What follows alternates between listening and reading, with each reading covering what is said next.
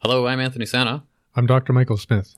and this is Fusion Health Radio, the health, lifestyle, and mindset podcast, episode 15 Medicine Wheeling Native Wisdom for Healthy Relationships.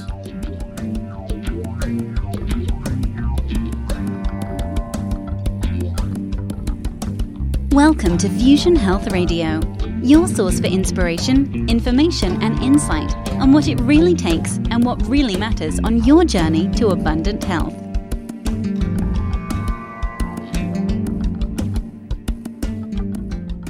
Hello, and welcome back to Fusion Health Radio. And hello, and welcome if this is your first time here. I'm Anthony Santa in studio today with Dr. Michael Smith. This is our 15th podcast, and we're talking today about something that's um, very familiar and near and dear to Michael, things related to uh, native North American wisdom. And uh, this is, I guess, one of the mindset podcasts that we're going to be talking about. Would you say it's mindset or lifestyle? I'd say a bit of both. Bit of both. Okay. Uh, before we get into today's topic, uh, as per usual, let's give folks a bit of a taste of what they had last time, or recap rather. The last episode we did was basically around therapeutic enemas, which included lots of shy giggling as a topic. Basically, we just wanted to make sure everyone was aware that all disease starts in your gut. That's been a fact, you know, since we were primates. And uh, that all starts around what's called dysbiosis, which is uh, um, an unpositive change in the variety of populations of bacteria in your gut. And uh, by using enemas, you're going to be able to correct that more directly because most of the bacteria are in your colon compared to the amount of bacteria in your small intestine or, say, in your mouth. The uh, upshot of the the podcast I found was getting help, and uh, this isn't complicated, and it's very powerful. Yeah, I mean, I've seen some pretty miraculous things happen. Uh, miracles happen in my clinic. Um, there's neurologists that are basing their practice around therapeutic enemas now, which you'd think your brain, but you know, you're going to make a huge uh, difference doing that. And I just want to make sure if you have heard that episode or you're even thinking about checking it out, please see a clinician to make sure that what you're going to put in an enema is actually a really good idea for you because it can happen where it's not a good idea. Hmm Yeah, no, it's definitely uh, one of the more um, uh, awkward conversations we've had, but definitely one of the most valuable ones. Uh, talking about uh, gut health and how that affects so many other aspects of uh, health, everything from emotions to clear thinking to clear skin. So, uh, well worth a listen. Episode fourteen. Uh, today, here though, uh, episode fifteen, medicine wheeling, native wisdom for healthy relationships. Um, do you want to start it off by sort of talking about the title? What are you What are you on about today? So, as a person with uh, First Nations heritage, uh, growing up out in the bush without TV or radio, hunting and trapping and tracking as a kid, that perception of life, you know, in the sense of uh, cultural wisdom, uh, spiritual practice, is pretty near and dear to my heart. Um, there's a thing nowadays in kind of what you might call the New Age way of uh, being in the world where New Age people borrow stuff from, you know, yoga from India, Buddhism from India, and then I know Taoism from China, and Kung Fu and Tai Chi and Qigong. So the New Age is borrowing a lot of old age stuff in the sense of, you know, historical things. And they're also borrowing what they can glean from, you know, First Nations elders and teachers and medicine people. Um, I do have to, you know, unclench my fist around all the appropriation in Hollywood and try and have a sense of humor about that. But so again, in the New Age sort of uh, scene, there's a thing people call the medicine wheel, and you're typically going to see it on the cover of a book or a poster, and in each of the four directions, you're going to see a certain animal and a plant and a crystal and a I don't know something, and uh, there's I don't know uh, probably as many different versions of that as there are nations in the sense of different tribes. But in the New Age, we kind of take that as a very literal thing you know, I learned this from this book, so this is how the medicine wheel looks, and you know, and sort of gives us a sense of, I don't know, knowledge you can take with you. And I'm not I'm not actually against that in the sense that it's evil or wrong. It's just not really culturally um, the way that indigenous people use that kind of wisdom and information uh, in the sense of it being literal knowledge. So I like the term medicine wheeling because it, it sort of brings in the, to the mind the, you know, the distinction between a noun or a verb. Mm. And then uh, a couple of podcasts ago, we talked about language and how that affects Yeah. one's perception around health. So, There's a theme here. mhm. so uh, medicine wheel is um, something bolted to the wall, and you know, ideas fixed on that particular symbol. But medicine wheeling in your mind is something a little bit more active. Well, I mean, the traditional teaching around medicine wheel teachings uh, is that in life you need a spiritual compass. So, as uh, culture or spiritual tradition, which I don't know, that's a tricky bit of terminology, but from an indigenous perception, everything has to reflect nature because we're basically uh, inside the container between what's coming down from the sky and what's coming up from above. And uh, we have to trust that the container actually wants us to be here and it's going to take care of us. And that seems to be consistently true throughout the vast oral tradition of at least my people. And uh, as long as we can keep trying to hone in on how to be as close to the center of that compass in the sense of the four directions, what's coming down from the sky, what's coming up from above, what's happening deep in the center of yourself, which gives us like seven different directions of uh, movement, then you have a sense of confidence that you can move into challenging, you know, experiences in life and find the wisdom or the direction to move in that's actually going to get you through that situation and come out as a wiser person. The idea around the medicine wheel, as I've uh, understood it or learned it in the past, was uh, things that was always focused on um, kind of pragmatic things that each direction offered. Um, again, when you talk about medicine wheeling and how we're sort of part and parcel of nature, we are nature, is there still that sort of focus that each direction has a particular uh, aspect to health? Um, yeah, for sure. I mean, it, it's just to, I think, be a bit creative as well. You know, um, so if we look at the north, that's got to do with mind. East is spirit. South is emotion. West is your body. So, I mean, that just gives us a nice comprehensive beginning. And that, I guess it's sort of implied that in general, we should all be moving, uh, say, seasonally deeper into the mind in winter, and deeper into spiritual practice in spring in the sense of maybe going to a Vipassana retreat or um, whatever your actual practice would be. And then getting into more uh, emotional relationship kind of stuff in the south in summer and then getting really clear about your your physical health, your nutritional status, your flexibility, your strength, and all that stuff in the in the west or in the fall. But then you can start to break that up and say, if I was to look at certain kinds of exercise, there's like a four directions to that too. In the sense of cardio might be a certain direction, uh, flexibility would be another one, strength would be another one, and you know, so it's I don't know the term fractal comes to mind in the sense that um, there's patterns in nature and they have the same pattern across all scale. You know, the, the best example is you look at the way we image uh, an atom and it looks exactly like a solar system, which looks kind of like a galaxy. The idea of the medicine wheel or medicine wheeling, as, as you're talking about it, then, uh, I mean, the, let's bring it back to the topic that they were talking about healthy relationships.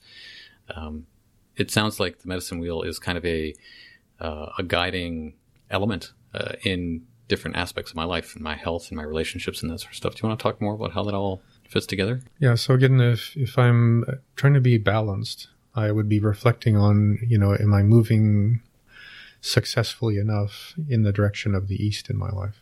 That's going to be specific to how I would, what I would choose to align to the East in the sense of guides or, you know, certain animal guides and things like that. Obviously, specific practices. I mean, that's important too.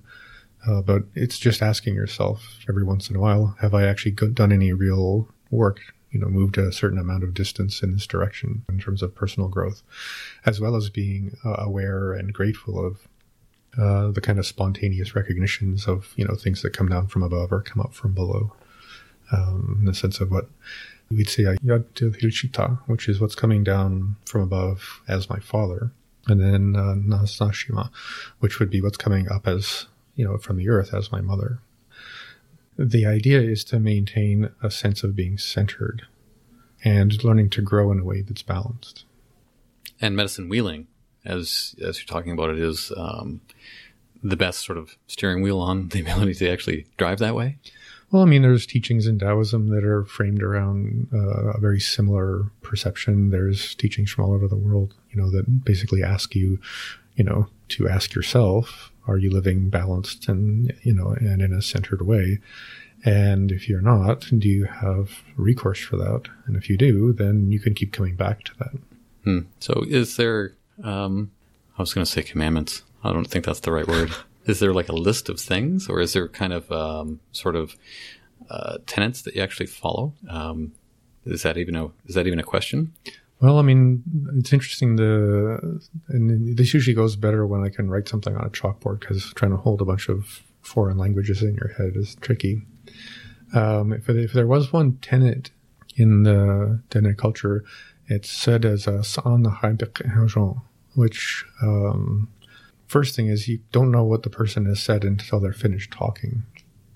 Okay. Right. So in that language, sometimes it's, I mean, I, I bring that up sometimes uh, just to encourage people to put that in as a practice. You know, like, oh, maybe I'll start listening to my friends when we're talking instead of thinking of what I'm going to say. Mm-hmm. You know, so again, in that language, you're not sure what the, the person's said until they're actually finished talking. And in order to translate some of that language into English, you actually have to translate it kind of backwards. You mean so, from from back to front? Yeah. So if I was to say "san uh, the word honshon is where it's going to start. And honshon is the experience uh, of feeling very centered in the world, and that everything's pivoting around you in in a way that's very very beautiful. And it's kind of like those peak moments people have where, you know, wow, everything's moving perfectly around me and through me, and that's amazing. I always like to say it doesn't mean you're an egoic narcissist, center of the universe, everything's about me. I'm sure it could go that way too. Uh, it just brings up that that experience of, of Honshon. Uh, is a way that in the language you're always referring to the one you're speaking about. So it would be Pékin would be that one's way of experiencing beauty or, you know, feeling blessed or feeling, you know, how amazing it is to be here. And, uh, which brings up another aspect of the language, which is there's no way to say I or you. Sorry, there's no way to say, um, okay, my English brain here, kind of having a hard time with that. Well, I mean, because we're talking about relationships and relating. Uh, if I was to refer to myself, there's an in a sound we would put I would put in the middle of a word that would remind the person I'm talking to that I'm referring to me, right? But instead of saying me, I'm saying this one of, because that's what that particular sound actually implies is this one of. There's another sound that implies that one of, in the sense of that one next to me. Um, then there's that one over there, in the sense of you or him or her or them or whatever. And uh, I think that's the coolest thing there really is about um, the distinction between, say, modern Western English kind of experience and a more uh, tribally, culturally centered uh, traditional culture like indigenous culture, where what's important is your ability to participate as the of part, not as about me or you. Because mm. as long as it's about cooperation and connection, it's going to work out. Wow. And the, uh, sorry, did you finish that, uh, that sentence? Nope. Description there? Nope. I just wanted to pause to remind people that, uh, when you're aware of uh, the this one of experience, then what happens in relationship is always about the quality of the of for everybody. So, so we have sa nachai. Um, nachai is basically uh, not as a, a, verb stem for walking along the land together. We don't actually have a word for earth in the sense of ball of mud and sky. We've got word for the land. We've actually heard people tell us about it that we've seen ourselves. And uh, that word uh, na is actually the most common verb in, in the language because for most of our history, we just walked around the land looking for stuff to do, right? Migratory peeps. So, uh, is basically a way of saying someone who's really, really skilled at that. You know, in the sense of walking along and hunting or finding food or, you know, finding the good medicines or finding water or finding your way, you know, towards what you're looking for or away from you're trying to avoid. So a person who exhibits nakai is like, you know, your mentor, your elder, a really good hunter, a really good teacher, a really good whatever. And that's something that in, in that culture, uh, I mean, that's what you want to be. It's someone of value. Right? For the people, not just so I'm so cool, I'm valuable. It's like, wow, no, I got way more food than I need, and I can give it back to other people. Mm-hmm. And sa'a is uh, sa basically means the old people. Uh, sa'a is uh, a way of saying there's something unique and special about old people, right? So if you translate it kind of more, uh, I don't know, front to back, I guess. Um, just basically says old people are amazing because they know a lot of stuff and that's the way that they have found beauty in their lives is by learning and sharing all of this stuff. So in our culture, we don't aspire to look and behave like adolescents forever, which seems to be a theme in the West. Um, our, our, our kind of trajectory is to become an elder and a, a mentor and a person who has a lot to give back to people someone of value to the to the, to the whole to, Yeah, the, to the community. So your job is to, as a younger person, try and find all of those people. I would say is, this is a bit of a linguistic, I don't know, joke, but the people who are in the high ing really, really well. and you go and hang out with them for 10, 15 years and, you know, then you might get to that place yourself where you are a person of, uh, of value to the people. Cause again, when you live in a this one of state, it's always about everybody else. And I guess that's kind of a, um, as I asked initially, the tenet there is um, being someone of value or aspiring to be someone of value for the whole.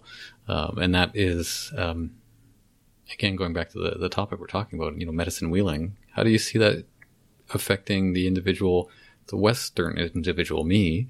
Um, how's that going to affect me in my relationships if I'm doing that?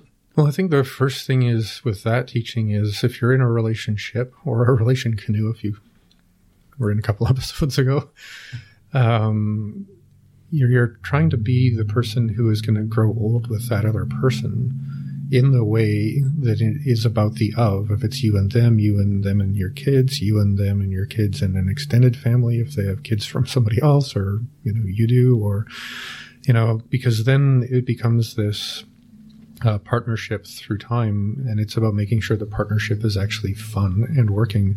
And you could even bring in the medicine wheel with respect to a, a relationship and pick specific aspects of each of the four directions that are qualities of relationship that you would want to attend to, more or less depending on how the relationship's going.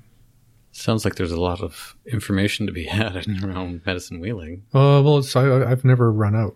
I mean, I did a course for, for some people a few years ago, and I think we talked for like two hours every week for the better part of a year. Wow. And I still was just like, well, I mean, there's another way to look at this. And I mean, I guess I bring that up because the medicine wheel is this archaic, you know, thing from the past that is probably, you know, dead or really important or sacred in some way. But it's, you know, like you said, you can nail it to a wall. You know, and when it comes to the, the contemporary indigenous experience, this is where medicine wheeling is in a way kind of infinite because if it's contemporary, you're not always looking for something that somebody said 300 years ago. You're trying to take a paradigm and apply it to what's actually happening right now, which includes the internet and roads and, you know, So the, uh, the the concept you just shared there, that tenet, um, are there others that are sort of easy to uh, relate or encapsulate? Um, I think that's the only one that I think reflexively comes up around the idea of a tenet, you know, or a commandment or some guiding wisdom. I mean, this is from a language that does not have a word for belief. Okay. We don't have a word for spiritual. We don't have a word for religion. We don't have a word for shame. We don't have a word for sorry. you know, there's it's like kind of a different culture. I mean, there's ways to express those kind of experiences, but they don't mean the same thing that they do in English. I, I guess it's my uh, my culture, my background, North America, uh, parts of Europe, you know, whatever it is that I've got mixed in here, that sort of make me want to compartmentalize and make it logical and a bulleted list. Top tips that you can do in your relationship. Um, is there more that you can share around how um, uh, medicine wheeling is actually a um, a healthy thing for a relationship? Well, I'm going to share a couple of what we call medicine wheel teachings, Sure. and um, which sort of reinforces the spiritual compass part. Uh, and if we have time, we can go into maybe something else. But there's two that always come to mind when it has to do with how to relate to people. Okay. Um, maybe before I get into that, I'm just uh, feeling compelled to say one other thing. Um, the grandmothers who are kind of the wisdom keepers on a certain part of the culture, they like to tell us or remind us that in order to raise a child well, you only need to know one word And that word is with. with. Yep. Tell me more. so a couple of examples come to mind from raising my son is when it was time to teach him how to tie his shoes, we went shoe shopping. And we spent the afternoon, both of us taking turns trying shoes on and tying them up and walking around and taking off and trying other shoes. And then, you know, we did that, uh, I don't know, a couple more times. And through the, the lateral experience of just trying on shoes, I never had to have the experience of trying to force teach my son to tie shoes. You just learned that experientially. Well, you, I mean, that's the tradition is you do things with people. You don't do things to people in the sense of t- telling them how to do things or what to do, what not to do. Another example of that would be, um, I know at a certain point my son wanted to get a video game. So, uh, we got one that we could play together. Cool. So it became this with thing. And eventually we ended up getting games as he got older that were a little bit more, I don't know, intense or whatever. And then we would just take turns with the single player in the video game. In that way, uh, you know, it's never about video games being good or bad. It's about now you're having a chance to laugh and play and learn together in the space of something that now is, you know, I think it would be more hurtful to make your kid feel weird by being the only kid in the school who doesn't, you know, you're not allowed to play video games. They're bad. You know, honestly, this is a bit of an aside, but I can think of at least 20 or 30 single moms that I've treated over the years whose kids got into video games and it became this huge wedge between them and their, their child. And when they finally, you know, they're coming in to see me for whatever, and I say, you know, the easiest thing you could do is just sit down and play the game with them. And I, you know, can just feel the stares burning through the in my soul in some way because they hate the video games. They're like, these are the worst things ever. I can't believe that, you know, they're allowed to do this or whatever. But, you know, their friends have it, so they can't say no. And when the mom decides to sit down with the kids and play, all of a sudden they're best friends again, and it's, It's- all good. Yeah, it's being with. I think I would say if there was an off- opposite to with, it would be against. And children, especially, are very, very, very sensitive to anything that has to do with uh, a lack of attention. Uh, I mean, what do you do with your kids when they're bad? Put them in the room by themselves, right? Which is a really bad idea, honestly. But, you know, we have this idea that, you know, mini banishments are actually going to help because it's the most painful thing you can do to a kid in the sense of, you know, soft punishment or something. And it's the same thing, I think, in intimate relationships. You know, if you're focusing on the with thing with each other, um, you get as many of those things as you can sorted out or established in your relationship. And then there's things that maybe your partner does that you're not so much into, but you're going to be supportive of them doing those things because otherwise you're against that. Hmm. Even if it's just subtle eye rolling, which is never subtle. you know, oh, you're going to go and do that with your friends. Oh Or the or, or, or the whatever. And it's just to become aware that, you know, I mean, sure, you're belligerently entitled to that opinion if you want it, but just notice that that's the opposite of with.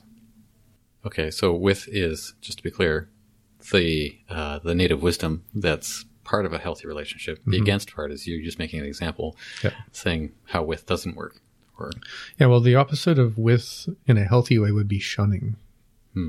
which is trying to get the person you're shunning to come back to the with or the cooperation thing. You know, and sometimes that's just, you know, they're behaving in a way where you're not really interested in with that, or you're trying to communicate that you don't really like how that's going. You just sort of stop paying attention to them. right? And I mean, you're not doing that to be a jerk. I mean, they're obviously going to tell that you're more or less ignoring them. but, you know, it isn't about being against them. It's about trying to remind them that the cooperation's over here, you know, in the sense of why don't you help me do the dishes instead of sit there and rant about, you know, your visa bill or something. Right. Um, you said with was one of the things. Do you have another?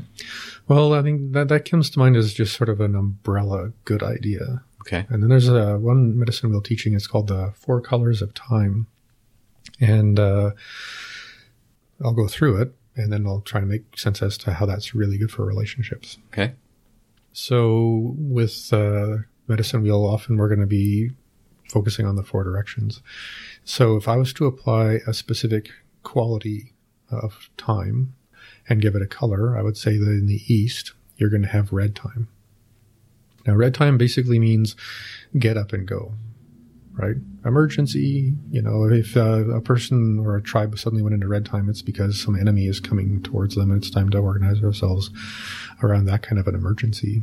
I remember uh, raising my son, and um, if we were ever late to, like, you know, drive to drop him off at his mom's place or to get to wherever we had to be, if I just had red time, he would be filling up his backpack and getting all of his stuff together and, you know, getting into the truck while I'm getting everything together and getting into the truck. And, um, and he would actually call that sometimes too. We're going to be late. Come on, dad, red time. And I'm like, okay. And, you know, we just collectively organized, organized ourselves around being in a hurry instead of, and I'm sure you can imagine how many sitcoms, as soon as the parents are in a hurry to have something happening and the kids are, are you know, dressing funny or goofing around or not finishing their breakfast. Not on the same side. You know, because we're, they don't want to be in red time right now. Right.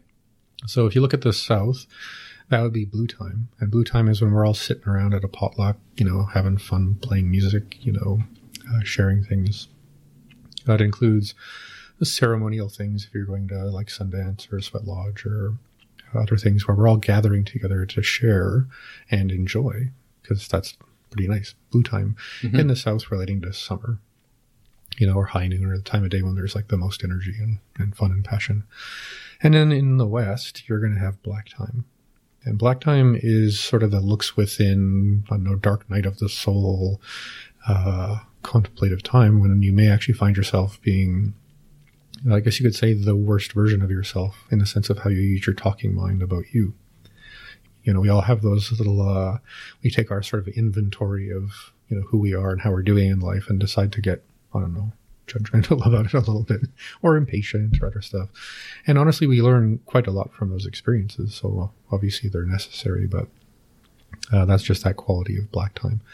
And then in the north, we look at uh, uh, what we call white time, which is the time of the elders, which is a place of wisdom, a place of, you know, vast patience and experience. And um, there's a certain playfulness and uh, youthful delight that we find in, in, in a lot of elders. So it's coming back to that place where just that place where we recognize that being an elder isn't really all just about being serious and uptight and, you know, you know, I'm a wise person, listen to me. right? There there's more of a humility and yeah, so again, we're just recognizing that uh, when you're in the time of el- elders, it's not about being serious or pompous or righteous because you're old and you know stuff. It's more about the humility and patience and kindness of a person who knows what it's like to be a kid and a teenager and an adult and, you know, how we go through all that stuff. So the value of the four colors of time is basically being aware of the time you're in call it as a dimension, and the time you're communicating, the person you're communicating with in, uh, is in. So if I'm in, say, red time, and there's lots to do, and you're in black time, in the sense that for whatever reason you're just got yourself in a headlock and you're giving yourself a noogie for being serious about yourself or whatever, you know, we're not going to really get along. Because, I mean, I want to chop up the firewood and I want to stack the firewood and I want to start supper and I want to, you know, fix the chicken coop and whatever else needs to happen. And you want to basically just sit there and go, man, you know, I think I'm going to quit my job or end my relationship or deal with like the stress differently. And, you know, as far as, you know, if I was a judgmental person in a hurry, you know, you're just being, you know, lame, you know, come on, man, we got to do this stuff. Hurry up. And you're like, I'm not really into it right now. I just want to talk, you know, and you might actually take that experience, um, you know, even further in the sense of now my friend judges me because I'm not really into the work right now and now I'm going to feel more shame and blame about myself and, you know, get more black about the whole thing. Um, it could also happen that, you know, I want to do firewood. You're in a really dark place. I sit down and end up in a really dark place too. And that's not bad. It's just to say we kind of influence each other differently. Um, I think ideally, if I was you know, using that pattern. Say, okay, if I'm busy and you're really mopey right now, we should probably just not hang out. Mm-hmm. You know, in, the, in, the, sense of expect a certain result from each other. Well, it sounds like um, having the awareness of where one is at uh, and owning it um, is being able to do that without any kind of judgment is a is a valuable thing. Yeah, That's, I mean, that's what I'm hearing. And it's really, I mean, the big thing in indigenous cultures is really just about, uh, if there was another tenant, it would be always honoring the autonomy of other people. So if you need to go into this looks within dark place, that's obviously your right because of your autonomy to do so. And it's in my autonomy to be busy if I, if I'm still a busy person, but that way we can maintain a sense of awareness of each other, respect for each other in relationship instead of impatience and judgment. So kids want to be in blue time most of the time. So we have to try and organize things in a way that they recognize, okay, we're going to do blue time from now until three o'clock, and then we have to do this red time thing. And that's usually, I mean, in, I would say probably in the modern relationship thing, in intimate relationships, it's really the biggest uh, split is one person's in red time, one person's in blue time. If you're not aware that that's what's happening, it just becomes being against when the person isn't in the same time or dimension that you were in. Well, as you say that, it makes me think uh, in my own experience where I know that I've been in one state or another. You say time, if I can say the word state to describe that, um, and totally being mopey or grumpy or whatever it is, uh, but still being able to be productive and helping. Yeah, I mean, and I think that's again finding the balance between all four. Yeah, and it you know it knowing how um, it's like okay, I feel like a bag of crap right now, but you need to move this from point A to point B. Okay, as long as I don't have to talk to you, I can help you. Yeah. you know, Yeah. um, and and and have had that experience of it being uh, almost a good thing or therapeutic to to be able to contribute something, even though I am that mopey sob over there. Yeah, I mean, and if we were all sitting in a you know a sort of community thing, family thing, and most of us are happy, you know, doing some blue time, but someone. I don't know, I just pictured this you know, goth kind of teenager or whatever, you know, like sitting in the corner, like, I'm not really into this. Um, to just allow that to be a part of the, the, the whole family experience without it being about you're supposed to be this, right? Because that's what mo- makes most adolescents rebel is stop telling me who I'm supposed to be because they're trying to find out by accident because you're never going to figure it out any other way. Right. I have had the experience where I've been in public and I've seen um, a family, mom and the kids, and one kid is clearly emotional goth kid who is in a very dark, introspective place, and the other one is all sugar and spice and everything nice. And I was very impressed with how mom was actually able to communicate to both of them effectively um, because of what she needed them to do. It's like, um, you know, instead of actually judging the, the kid who is more morose and saying, why don't you cheer up? Why don't you be just like your brother? Blah, blah, blah, blah, blah. It was just like, hey, this needs to be done. Can you do this? And just speaking directly to the, the individual uh, without any judgment. Yeah, and that's the idea. And again, with the idea of medicine wheeling, if I was to, I don't know, I don't do this every day, but if I was to, uh, I could spend a few minutes just checking in with, okay, what's red time look like today? I've got this much to do. Okay, I've, I've, I've, kind of owned that experience for the day. Uh, how much uh, time do I have for blue time today? You know, I've got a, you know, dinner date or a chance to go to the gym or, you know, something like that where I'm just, you know, having fun. And, uh, check in is there any need for black time today is there any like uh i don't know cobwebs in my mind that i need to go in there and actually move around to be more uh, present and creative and, and and all of that and if it does it's like okay well I'll, i think i'll come home early from the dinner date and spend some time in meditation or reflection or i can come to the conclusion that no actually i'm i'm, I'm actually pretty good with that part of my mental hygiene you know I, I don't need much black time today but at least i'm willing to include the possibility that I might need to go within and, and do some contemplative work. And then I check in with the white time and go, okay, so being, you know, um, I mean, a, a medicine person in the sense of a full time clinician, am I actually in the space of relying on wisdom and patience and compassion and kindness while I'm sitting here talking to people who are all probably running between black time and red time about, I'm sick, I might die, I got to do something, help me out, it's serious, hurry up. So as long as I'm aware of those opportunities around my potential as a person in a day, then I, in relationship with myself, it'll be a pretty honest, good day. If I'm in a relationship with an intimate lover and I check in my little four directions of time today and I you know, intuitively check in with them, knowing them intimately, I'd be like, hmm, I wonder if we should cancel the dinner date and take care of that project you're, you know, grinding your teeth about.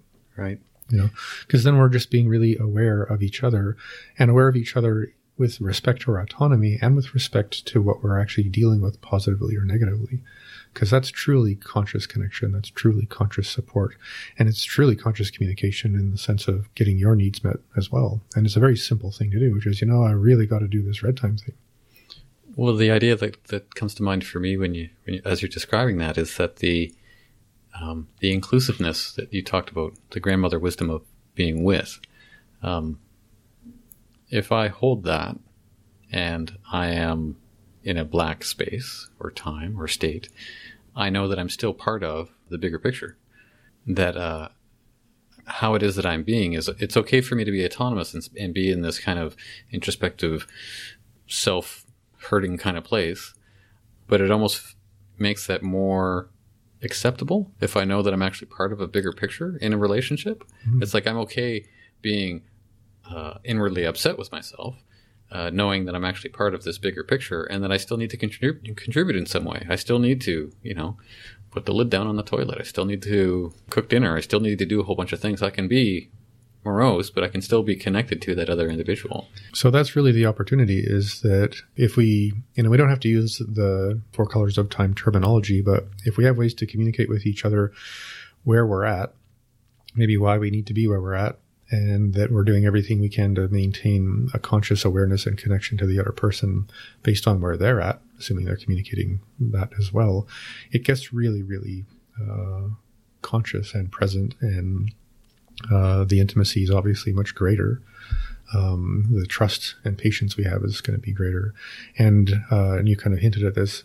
It's almost the most therapeutic thing you can do in the sense of, uh, spending less time, you know, in your own space to dealing with your own stuff. Because once you're really honestly connecting and communicating most of the time, the cooperation just becomes, I don't know, kind of implicit. Like, okay, like you said, I could be in a pretty bad place and still show up to help make dinner and you know then dinner's really good and i'm not nearly as morose as i was an hour ago and i feel like helping with the dishes because that felt like a good idea and now we're actually laughing and tickling each other and making a mess and splashing each other and whatever kind of fun things that happen as the opportunity towards blue time comes back Mm-hmm. so by being focused on the four directions and coming back to the center of yourself and your partner being coming back to the center of themselves and then both of you coming back to the center you've created between you that's always what it's going to be about is how do we get back to the happy home intimacy place that's why we're actually together because a lot of us are going to do uh, and it's almost like an instinct we're going to do the opposite on purpose you know we get this sort of weird intuition that you know i'm getting a little bit busy with my stuff and maybe i'm beating myself up a little bit about some things and my partner's starting to get nervous about this so i wonder how far i can go with this before i get a reaction Hmm. or before I find out uh, what I can get away with. You know, because sometimes that there's a part of our mind that I call it the bungee cord that likes to take the little weird misadventures in certain directions, sometimes consciously, sometimes unconsciously, to create a certain result. If it's conflict or if it's, I mean, I think the most obvious example would be someone who's burned out and busy and depressed. Um, they're in that place waiting for their partner to come and rescue them and depending on the partnership, that may or may not be a good idea. No. It just keeps coming back to the idea that um, things need to be collaborative. Um, even in the, I don't know, is it, I was going to say the typical North American thing is to, I'm having a bad day, leave me alone. Don't bug me right now. I'm going to go over here and be miserable all by myself. Um, that that doesn't necessarily work. And that doesn't necessarily need to happen. You can be miserable in a relationship and still be connected to the other person. And that, it sounds like what you're talking about, that that's kind of the healthy thing as far as medicine wheeling is concerned. It's the way to um, keep yourself included and in collaboration and in connection to somebody else is to own your shit. um, just don't get it on anybody. yeah. Wow. Who knew that I knew so much about native wisdom? and, uh, and and a listener, I'm sure you are picking up more about this and thinking about your own relationships and that kind of stuff. Um, I'm not sure. Is this the kind of thing where you want feedback? Do you want people to actually ask you about relationship stuff? Um, well, it's something I end up spending a lot of time talking with people about because, I mean, that's your primary resource besides yourself. You know, if you're coming to see me, and that usually means you have a complex chronic autoimmune disease because that's mostly my focus you're going to begin this huge therapeutic journey of changing your diet and your lifestyle and, you know, what's on the kitchen counter for food and supplements and everything else. And your partner is either your partner in this or they're the person who is interfering with it or undermining it or doesn't understand it or, you know, misses their, you know, popcorn or something.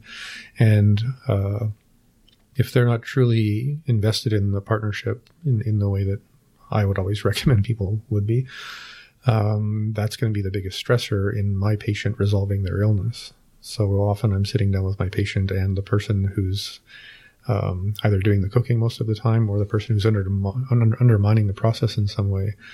And uh, we just have a little sit down about, you know, the what, how, and why of my patients, uh, you know, the next few months of their life, and the what, how, and why of how the other person can actually show up or get out of the way uh, to make this as uh, therapeutically beneficial as possible because I mean that's my responsibility, right? But inevitably, when those kind of conversations start to happen, naturally watching, okay, this there's a pattern going on here between these two uh, that seems like a pretty big grudge, you know, in the, in the sense of misunderstanding or other things, and we we we unravel that in some way. Uh, then that therapeutic opportunity for both of those people comes up to relieve the grudge or the whatever the dysfunctional pattern might be to at least you know get into it. And, and that in itself is like one of the best vitamins for anyone who's trying to repair their health is my partnership is getting better even knowing I've been sick for years and not really be able to show up in the way that I used to. And and we're all going to team up and really make all these you know things that need to happen happen. And all of a sudden the intimacy comes back and the vitality comes back because it has a place to go yeah, it's that connection, that being uh, uh, in relationship as opposed to seeing the same person every day and going doing things by rote. Yeah, I mean, I, I like the poker expression "all in." All in, yeah. You know, if you're not all in, you're you're you're basically just you know gambling. Hmm. Uh, and I guess that would be, as you described it there, the way that you approach uh, health and healing, and it's not just about the mechanics of um, what goes on in your gut or your brain or your body. It's the bigger thing. Yeah, I mean that's that's the I mean the biggest thing in in my experience is if I'm not in a relationship, it's about should I get into one or do I want to stay out of one or am I just gonna you know fool around or what? Or if I'm in one, you know, then I'm thinking about that probably more than anything else in the sense of because if I'm in love with that person, they're going to be the thing that pops into my imagination every time I'm not busy doing something, right? So I might be naturally thinking about um, you know what we're going to do together next or you know whatever because the mind likes to think. Mm-hmm. so I, if I, if, if I, when i think of being in relation canoes or in relationship you got to be all in and you got to be aware that it's the awareness of each other that's going to make it work. So that sounds like a very powerful thing to be aware of is the sort of connection that we have to each other in and around relationship. You had mentioned that there's one other thing though. Uh, yeah so this is a another teaching, um, and it can get quite in depth. So I'm going to do a, I don't know, a slightly abridged version, and I don't know if people want to know more about it, and uh, they ask, we'll do a podcast more about that. But it's called the Four Puberties of Life. Actually, there's a, I think I did a blog post on my website about that. So if people want to check that out, it's on there. So we have the awareness that you know we're children, and then we become adolescents which is like a different species. and then we get through that and become adults, and then we're, you know, defined as adults. And then we hopefully become elders in, in the sense of the, the medicine wheel in the four directions. But in between each of those times of life, there's a puberty, a period of time that's on average two years, uh, where you're going to become somebody else. Now, we all remember what it's like to go through puberty in the Western cultural sense that you're a kid, then all of a sudden hair grows weird places and noses grow faster than ears and all the other fun stuff happens. And we all just pray that we're going to win at least some part of the uterine lottery around being, you know, attractive. But for a while there, were gawky as puppies. So that's the physical thing. And then on a, psycho emotional mental level, you know, we're learning all these new impulses and um, responsibilities and other things that are actually defining pretty much who we become and what, what's important to us in life. So that period of time is very transformational and very uncomfortable. And that's in Western culture as far as we go. You're an adolescent forever. And honestly, when I look at like, I don't know, present politics and politicians, it's like, yep, it's a bunch of high school bullies just out there working out their insecurities by being bullies. yeah. You know, wouldn't it be nice if elders were actually running the show? That's another podcast. That's a bit political. So what happens for a lot of people around 28 to 32, sometimes younger, they hit their second puberty, where the way they reference themselves around confidence begins to change. Right? As adolescents, especially in, in our teens, early 20s, we define ourselves and our sense of confidence based on our clique, our group of friends, the kind of music we listen to, the kind of clubs we go to, the kind of sports we play, the kind of shows we watch, the kind of clothes we wear. And we're trying to tribe up in a way to, to figure out where we belong. And that's, that's inevitable. But then, you know, through your twenties, everyone's finished university and now people got jobs, they got kids. All of a sudden we're doing so much less time defining ourselves by who we belong to because everyone's busy starting their adult lives, right? So, you know, again, around 28 to 32, people go through this couple of years where there's this huge kind of turmoil of uh, how do I know that I, I'll be okay kind of by myself in the world? And hopefully we go through that period of time and learn the skills, the better communication practices, the ability to, I don't know, imagine yourself stuck in an elevator with anybody. Power goes out and you're going to be able to actually meet this person, take care of whatever needs to be taken care of, express yourself clearly, come up with ideas on how to save yourselves from the elevator, you know, without having to refer to anyone outside of yourself. And that's a huge beginning of adulthood.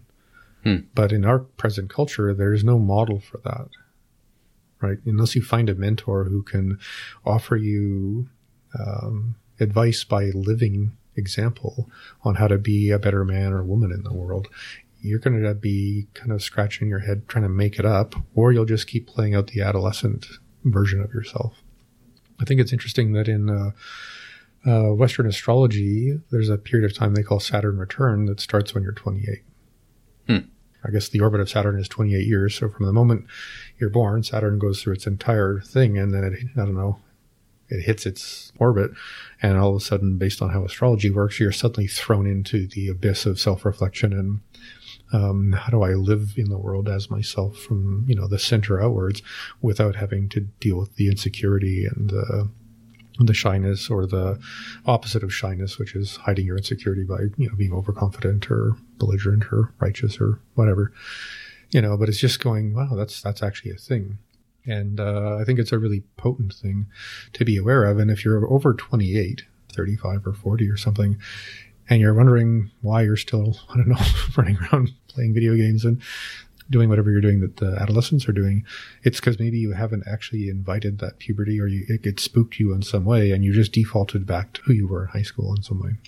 And uh, the invitation is to find a mentor and uh, people that are interesting to to you in the sense of how to behave as you get older, and just start talking to them and learning from them and sharing the truth of who you are until you're so aware of yourself and honest with yourself and comfortable with yourself, you know, foibles and all, that you're not running your life based on controlling the fear and anxiety of insecurity. I know that in my experience, um, I've done that with. Uh, participating in men's teams mm-hmm. or men's, you know, men's circles, men's support groups, whatever you want to call them that.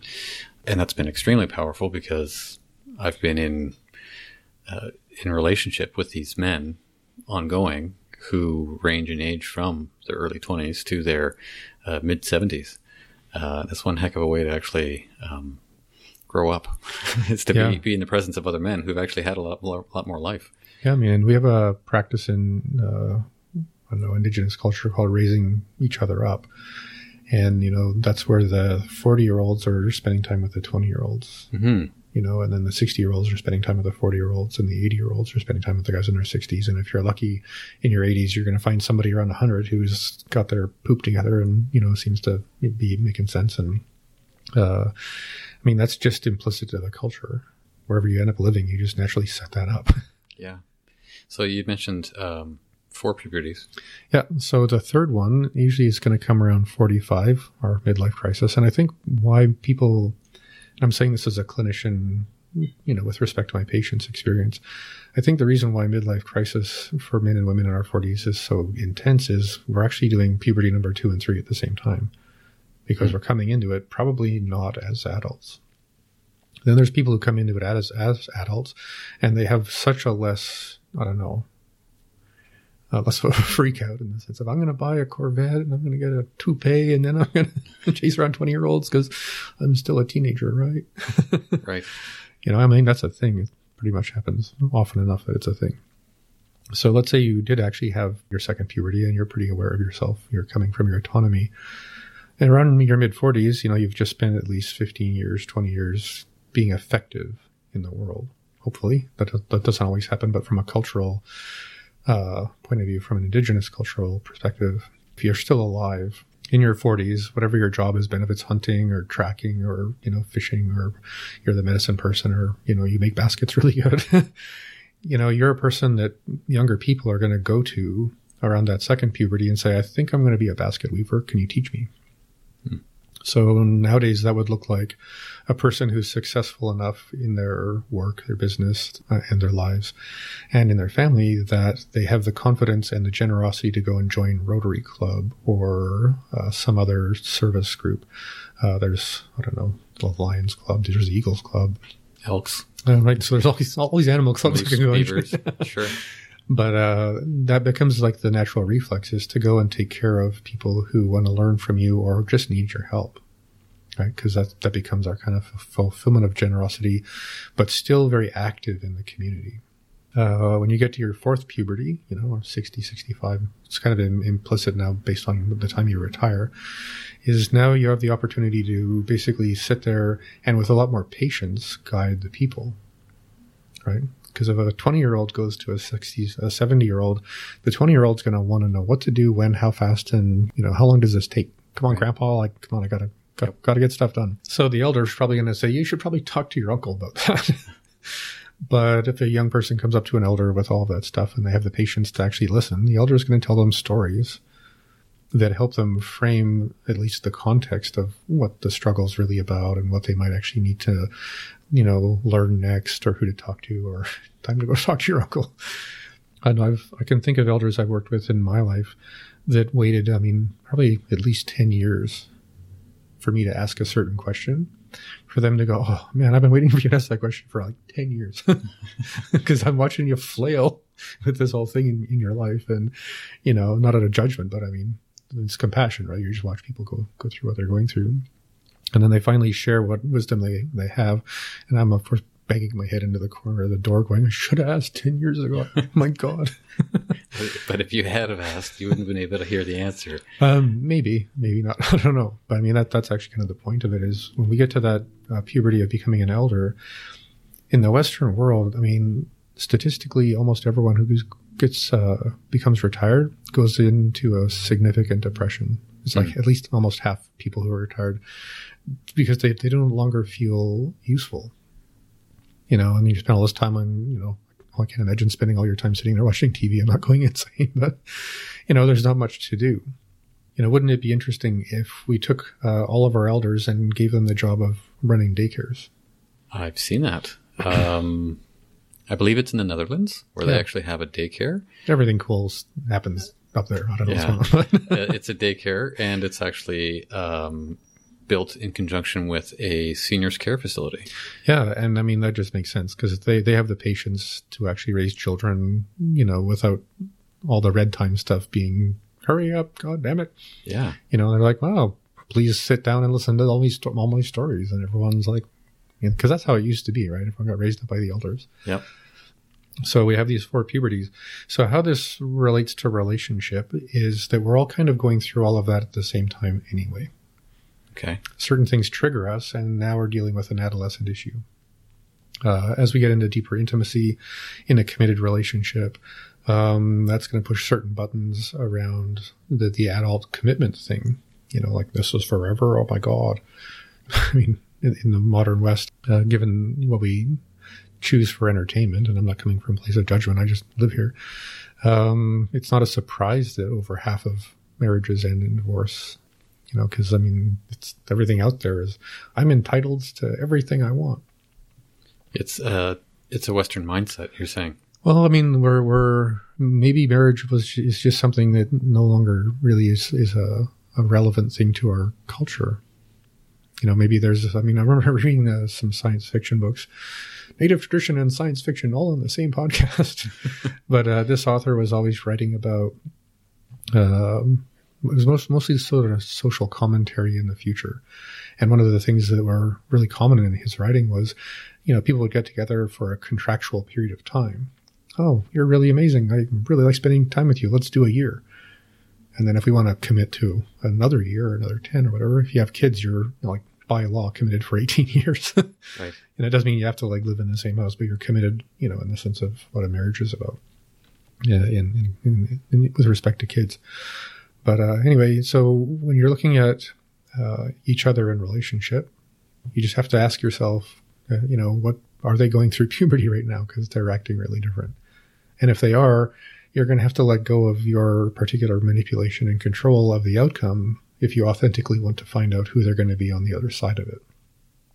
Giving them room to uh, grow into something Yeah. and doing it from a place of um, inclusion, maybe a place of curiosity. I think it's just actual real love and respect. Mm-hmm. You know, if I'm with someone and I really love who they are, I have to love who they're going to become as they become themselves. And that may mean we get closer. It may mean we end up separating because where they're growing towards isn't where I'm growing towards. But that's, I mean, that's honest, unconditional, real love and respect and honesty.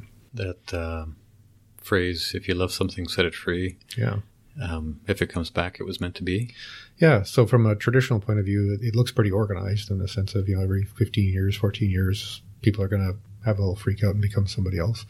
And again, in traditional culture, I don't think I've mentioned this, but if you go through one of these puberties and everyone really notices that you're someone else now, you're often given a different name because the person you have been behaving as is absent and the person you have become to behave like is present. So um, I'm thinking of all the stereotypical movie native names where they name somebody for, Oh, no. you know, that guy's running deer and he goes through puberty and all of a sudden he becomes couch potato or something else, right? I mean, it, it's it's who he's become next. So there's names you're going to be given, uh, again, through ceremony or rites of passage, uh, going through puberties and stuff. And then there's a name you're given kind of when you're a kid. And that name has a changing, uh, you could think it would be called a suffix, uh, as you get older, Okay.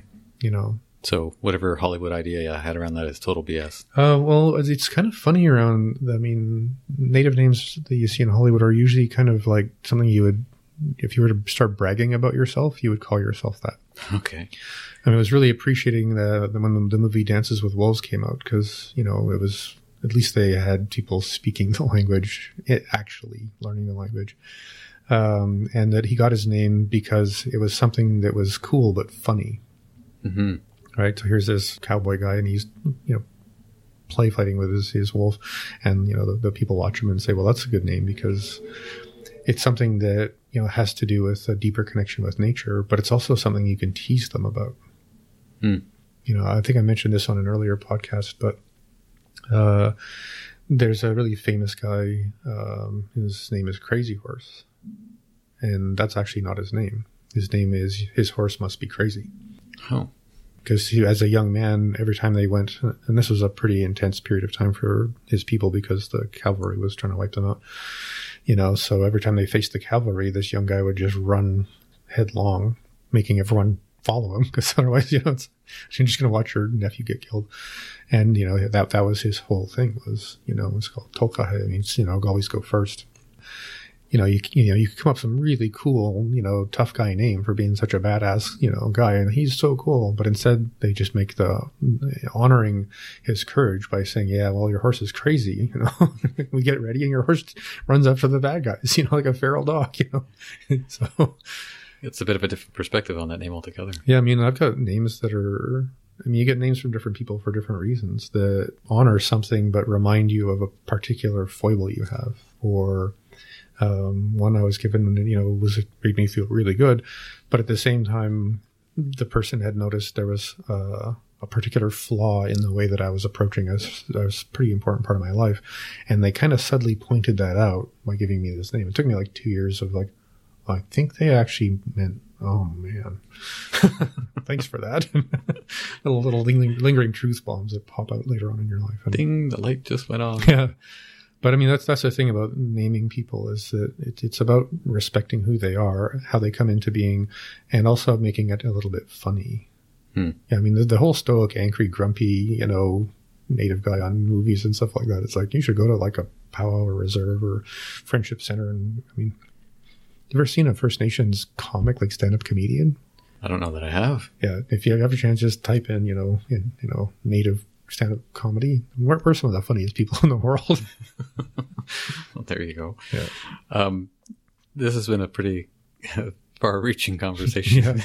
But anyway, so there's the four colors of time, there's the four puberties. Uh, if you haven't gone through certain ones in your life, I'd get on that as soon as you can so they don't pile up because if you're trying to do all three at 65, you're going to be in you know, trouble. It'd be a mess. Yeah. Um, and again, all of this, this uh, these these ideas, this uh, native wisdom around uh, relationships. It's either relationships with others or relationships with yourself mm-hmm. that we're really focusing on. Yeah, and the the teachings you can apply to the way you relate to yourself, your kids, your partners, you know, people you work with, whatever. And the theme is honor their autonomy. Grow up to be a wise, helpful person. That's a pretty simple way to sum up. Been an hour and a bit. Awesome. Um, was there anything else that you had on your list in terms of what you wanted to share? Uh, no, those were the, the two things that I think are the most poignant to uh, the relation canoe kind of thing about trying to find ways to come back to presence and connection uh, as sort of your go-to gambit and being happy with yourself, with kids, with partners. Right. Uh, so the next few podcasts are going to be all about the brain. We're going to do a little bit of a deep dive mini series uh, on brain health, just because it's been on my mind to try and do that. And because I just did this training in neurology a few months ago, what I learned, you know, it just feels really potent. And to get that stuff out there, because with the statistics around anxiety and depression and autism and obviously Alzheimer's and everything. I mean, that's terrifying. Where, yeah. where you know the, the lack of focus on brain health uh, is leaving us. So we're just going to learn a bit about the brain, what how it works, what goes right, how it goes wrong, and what you can do about it. And in kind of a, actually a kind of medicine wheeling sense, in the sense we're going to start with what it looks like in the center, and then we're going to go on a journey through four seasons in the sense of different kind of rehab processes you could do for different aspects of your brain. And if you do all four, you're going to have a wicked, cool, smart, healthy brain. wow, more native wisdom uh, and a little bit more science. Well, it'll be, it'll be, mostly just functional medicine science and all that kind of stuff. But it, yeah. it just felt like a, a, an opportunity for the listeners to just sit back and go, "Wow, now I understand my brain." And probably right. all of your friends' brains and why your parents are you know going through what they're going through start sneaking in some good medicine for everybody you know awesome i just wanted to add as well that as we've been talking today about native wisdom uh, the podcast that we had um, about uh, relationship canoe is kind of in that um, genre as well mm. uh, certainly uh, the lifestyle and mindset aspects of, of health and how we've been talking are um, equally as important as I see them, as I've been learning and and and uh, living for the past uh, few years from ideas that you've shared, Michael. So it's been uh, good to get it into it today again around the whole idea of inclusion and being with and all that good happy stuff. Yeah, and I think with the Fusion Health Radio, the more we can fusion in everything that seems to help people, that would be a good thing. Yeah, absolutely. I'm Anthony Senna. I'm Dr. Michael Smith. And this has been Fusion Health Radio, the health, lifestyle, and mindset podcast. And uh, you can follow us and ask questions and do that sort of thing. The best way to do that would be through the Facebook page. Just look for Fusion Health Radio there. And if you want to hear the previous podcasts that we've done, our catalog, you can find that. Just go to iTunes and search for Fusion Health Radio. I guess that makes it a wrap for today. Hope you enjoyed that, everyone, and uh, see you in the next podcast. You have been listening to Fusion Health Radio Please add your comments or post a question at Facebook slash Fusion Health Radio.